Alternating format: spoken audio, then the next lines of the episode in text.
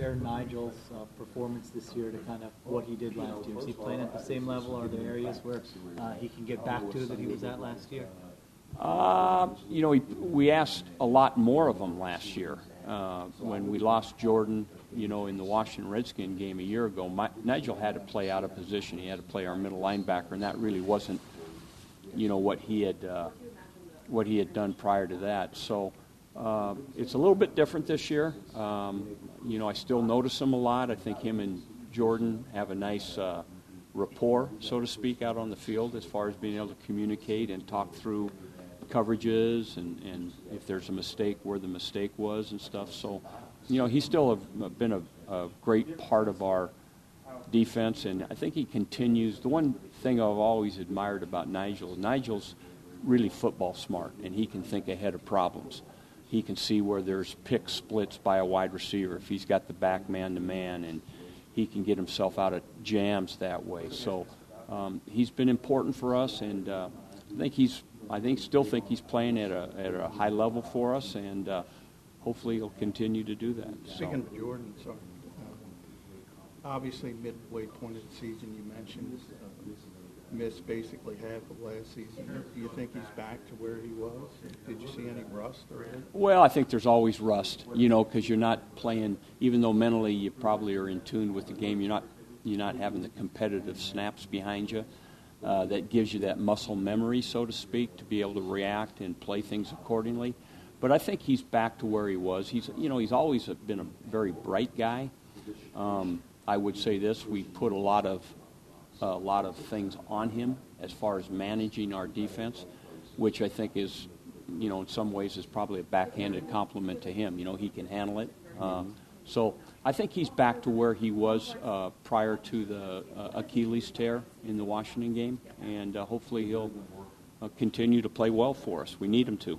Overall, though, the the turnovers haven't been there, the, the takeaways for you guys, and he was a guy that was always around the ball. It seemed like for a few years there. This year, not so much. There was one, uh, the one that he deflected to Kamu, but uh, you know, the really is that something? Is that just the luck of the draw there, or how do you? How do you I think so. I think they kind of come in bunches when you get turnovers.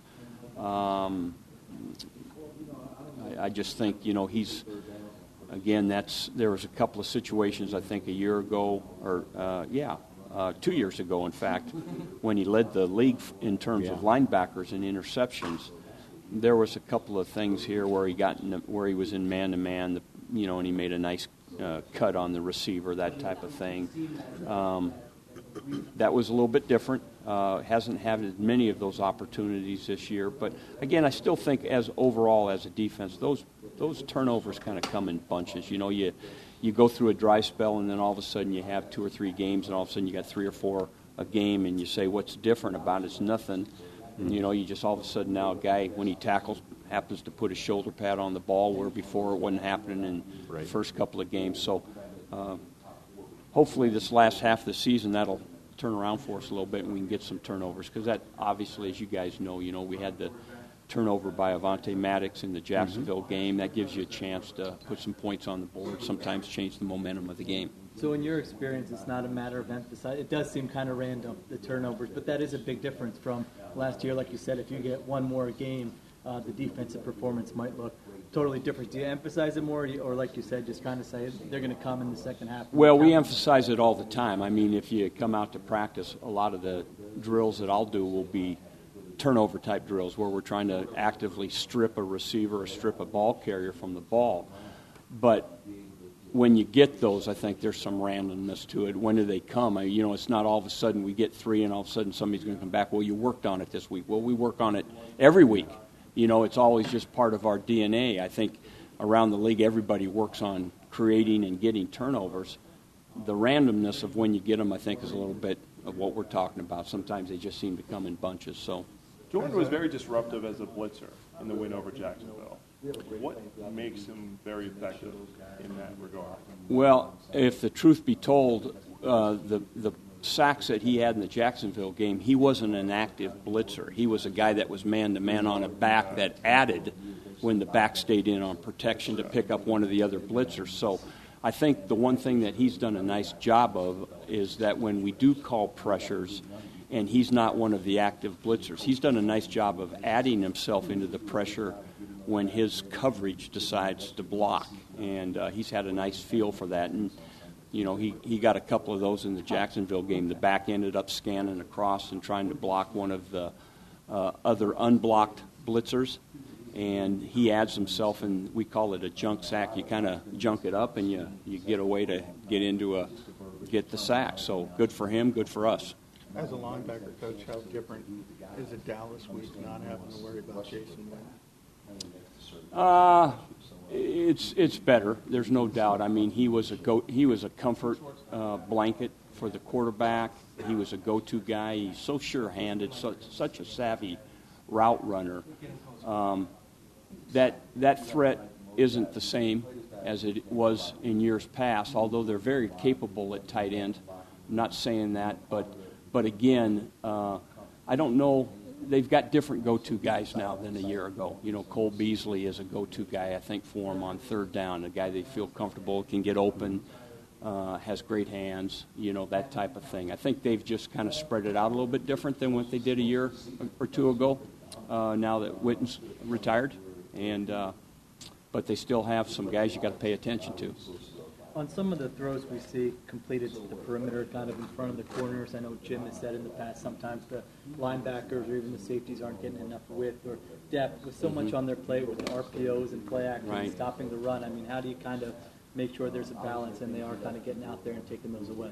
Well, you, you, you coach a lot of things by down and distance sometimes, and there's going to be certain situations and certain formations that for lack of a better term, you can say that run isn't the primary concern. And so we try to tune into those things to try to give them an advantage. But I think at the end of the day, uh, again, when you're predominantly a zone coverage team, if you're making teams throw the ball in front of the zone, I think you're doing the right things. Because, again, uh, drives get interrupted by holding penalties, uh, drives get interrupted by drop passes and then all of a sudden now those five yard gains or six yard gains underneath the zone don't become such a great uh, angst for you on defense anymore when you realize that team's ability to put together a 12 or 14 play drive, take the ball down 80 yards, chunk it five, six yards of play, that doesn't happen very often. The, the statistics tell you that, again, there's going to be something in that drive that's going to force them to be in a third and long or a second and long and now all of a sudden that offensive coordinator is not dialing the check down routes out anymore. He's not throwing the ball up in front of the zone. The quarterback's now getting greedy. He's trying to get find windows to get the ball behind the linebackers, and those are the things you've got to try to prevent. Big picture, what are your thoughts of the linebacking corps as a whole through the first half of the season? Well, I like them. As, I like them a lot. Uh, you know what? We, we've we've made our mistakes. Uh, there's room for improvement, but I think every position coach here would tell you the same thing about their crew. I like the way we're trending. I really like our group. Uh, they're hardworking people. They take their job serious. They've been very professional when they come into the building. Um, winning and losing is important to them. Uh, I don't think I've got guys in my room that are just here collecting a paycheck. And, that, and I've been on some teams where that's been true. And uh, so that's been a real positive for me as a coach. I, I really enjoy it. And again, we'll continue to work on the things we need to work on. We're not a finished product by any means, but uh, uh, they work at it, and that's all I can ask. You can pinpoint one of your linebackers, which one has made the biggest progression from training camp up until this point?